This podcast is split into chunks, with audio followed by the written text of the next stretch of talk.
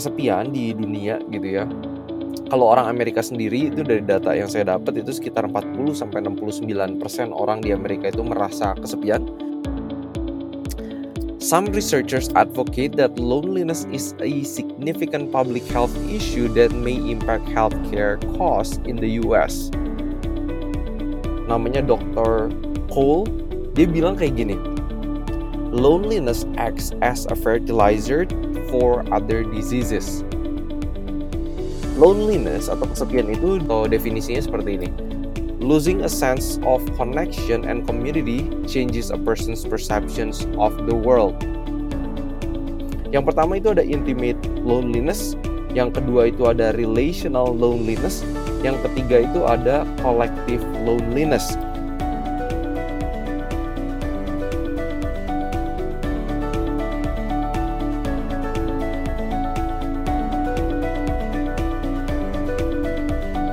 Halo semuanya, selamat datang lagi di podcast Sehat Seutuhnya season yang kedua bersama saya Willy Yonas. Di episode podcast kali ini kita akan membicarakan mengenai loneliness atau rasa kesepian. Ini menjadi perhatian saya karena apa ya? Kesehatan mental ini efeknya banyak banget sama sama kesehatan kita. Banyaknya banyak banget dan merasa kesepian itu bisa berdampak juga ternyata cukup besar ya terhadap kesehatan kita. Jadi hari ini kita bakal ngobrolin soal loneliness dan kayaknya kalau ngomongin rasa kesepian sebenarnya pas lagi COVID-19 ini pandeminya lagi hebat-hebatnya banget. Sebenarnya kayaknya itu banyak banget orang yang ngerasa kesepian gitu kan. Nah, tapi mungkin kita hari ini akan deep dive lebih dalam tingkat-tingkat yang berbeda dalam merasa kesepian supaya kita lebih ngerti gitu, bisa tahu kalau kita rasa sepi eh, yang kita rasa sepi itu tuh apa apakah relationship atau hubungan yang dekat atau dengan seperti pada sama teman atau dengan komunitas itu ada beda-bedanya dan itu yang akan kita deep dive bareng-bareng. Kalau kita lihat tingkat kesepian di dunia gitu ya.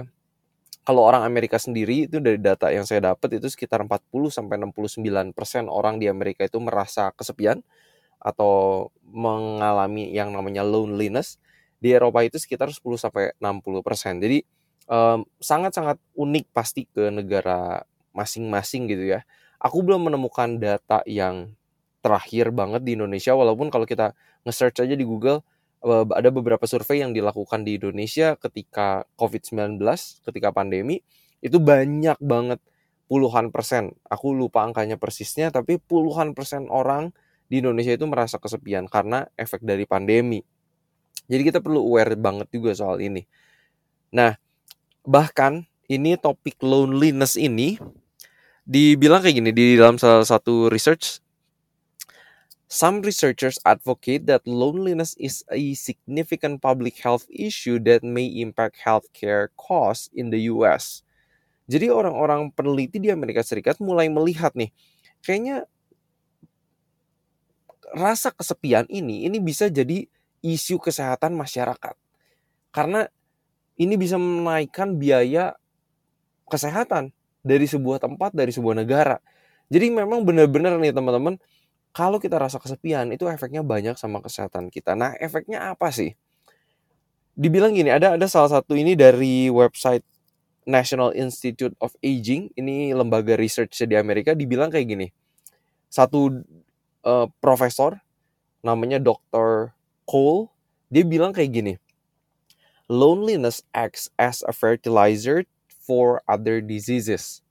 Aku ulang sekali lagi loneliness acts as a fertilizer for other diseases. Rasa kesepian ini tuh bekerjanya kayak pupuk. Mempupuki penyakit-penyakit yang lain. Jadi contoh kalau misalnya kita udah punya diabetes, terus kita ngerasa kesepian, punya hipertensi, rasa kesepian, punya penyakit jantung, rasa kesepian, ini bisa memperburuk penyakit itu karena loneliness ini kerjanya seperti pupuk. Jadi ngeri banget nih teman-teman. Nah, memang dari banyak penelitian loneliness ini apa ya terjadinya di dalam tubuh kita itu kompleks ya nggak bisa dijelasin gitu maksudnya dengan detail dengan persis banget oh kalau kita ngerasa kesepian ini nih yang terjadi di dalam tubuh kita walaupun ada beberapa yang apa ya patofisiologi atau underlying mekanismenya, mekanisme yang terjadi di dalam tubuh kita ketika kita merasa kesepian, salah satu yang paling jelas sejauh ini adalah dengan meningkatnya hormon kortisol atau hormon stres kita. Ketika itu dikeluarkan oleh tubuh kita ketika kita merasa kesepian, ini bisa meningkatkan inflamasi atau peradangan di dalam tubuh kita, bisa menurunkan imunitas tubuh kita, udah gitu juga bisa meningkatkan tingkat gula darah kita. Makanya kenapa ini sangat hubungannya cukup erat nih dengan penyakit-penyakit seperti diabetes, hipertensi, penyakit jantung, stroke, dan yang lainnya. Ini ada satu penelitian, ini ditemukan dari American Psychological Association, penelitian di tahun 2016 di Newcastle University, menemukan bahwa kalau kita merasa kesepian, itu ada kaitannya dengan peningkatan resiko terhadap stroke dan penyakit jantung itu sebanyak 30%. Jadi cukup cukup besar juga, cukup besar juga. Dan udah gitu yang concernnya juga adalah kalau kita merasa kesepian, ini bisa meningkatkan resiko kita kepada depresi, udah gitu juga kepada alkoholisme, kita mungkin jadi addicted ya, jadi ketagihan dengan alkohol atau rokok gitu kan kita suka cari pengalih pikiran ya. Udah gitu juga kepikiran bunuh diri, suicidal thoughts. Udah gitu kalau kita bisa jadi punya aggressive behavior, udah gitu kita jadi punya rasa khawatir. Ini juga bisa menurunkan kognitif kita, fungsi kognitif otak kita, atau juga resiko terhadap penyakit Alzheimer's disease itu juga bisa meningkat. Udah gitu juga bisa meningkatkan resiko terjadinya stroke yang berulang, itu juga bisa berkontribusi kepada itu dari kalau seseorang merasa kesepian. Jadi teman-teman ini kesepian it's a real thing sangat perlu diperhatikan. Kita mungkin juga nggak tahu ya, mungkin kita bisa ambil waktu untuk refleksi diri ke, ke diri kita sendiri. Kita lagi ngerasa kesepian gak sih? Gitu kan. Nah, sekarang kita kan lihat definisinya. Loneliness atau kesepian itu dibilang ini dari satu-satu penelitian ya. Deskripsinya atau definisinya seperti ini. Losing a sense of connection and community changes a person's perceptions of the world. Jadi kita tuh udah hilang rasa ada koneksi, ada berkomunitas, dan itu bisa merubah pandangan kita terhadap terhadap dunia. Ya, sudut pandang kita bisa berubah. Jadi gak ada rasa connected ya sama orang lain, sama komunitas, dan itu yang benar-benar bisa merubah perspektif kita terhadap dunia. Itu itu definisi dari dari loneliness itu ya, hilang rasa koneksi. Nah, tapi ini ada yang perlu kita ketahui perbedaan loneliness ada ada tiga tiga bagian ya tiga dimension tiga dimensi dari uh, rasa kesepian ini yang pertama itu ada intimate loneliness yang kedua itu ada relational loneliness yang ketiga itu ada collective loneliness nah kalau mungkin dari namanya aja dari intimate loneliness teman-teman bisa ngebayangin bahwa kalau ini adalah ketika seseorang itu mengalami rasa kesepian karena nggak punya orang yang benar-benar deket banget sama kita. Itu orang apa ya, circle paling dalam di dalam hidup kita. Yang biasanya, ya kalau dari banyak penelitian itu biasanya sekitar up to 5 orang. Jadi misalnya antara 1 sampai 5 orang itu orang-orang yang paling terdekat sama kita itu inner circle kita banget. Nah, kalau kita nggak punya orang-orang yang ada di inner circle kita banget, itu kita kemungkinan bisa mengalami yang namanya kesepian uh, yang intimate, intimate loneliness. Jadi orang-orang seperti apa sih yang biasa ada di inner circle kita kalau misalnya kita yang udah uh, menikah gitu kan, ada suaminya atau istrinya, ada anaknya, ada orang tuanya.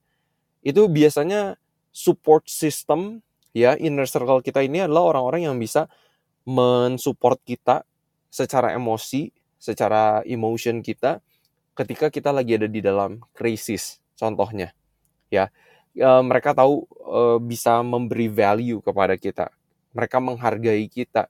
Jadi ini orang-orang yang benar-benar ada di inner circle kita. Dan coba tanyain ke, ke diri kita sendiri buat teman-teman yang lagi ngedengerin podcast ini, apakah kita punya nih orang-orang yang di inner circle kita di mana kita uh, emosi support itu datang dari mereka kuat banget kita bisa ngobrol sama mereka apa adanya deket banget selalu siap untuk support kita itu inner circle kita up to lima orang biasanya ya nah udah gitu yang kedua adalah relational loneliness relational loneliness ini adalah circle kedua kita ya kalau tadi yang intimate loneliness itu atau orang-orang yang paling dekat sama kita itu biasanya up to lima orang. Nah ini circle kita yang kedua yang lebih lebar sedikit. Biasanya relational space kita itu uh, biasanya terdiri dari 15 sampai 50 orang. Kalau dari banyak penelitian ya. Jadi teman-teman misalnya teman-teman ada di komunitas lari, ada di komunitas uh, plant base, ada di komunitas musik, pokoknya teman-teman ada di komunitas apa yang itu mungkin atau di komunitas beragama gitu kan. Nah, itu disebut dengan relational space.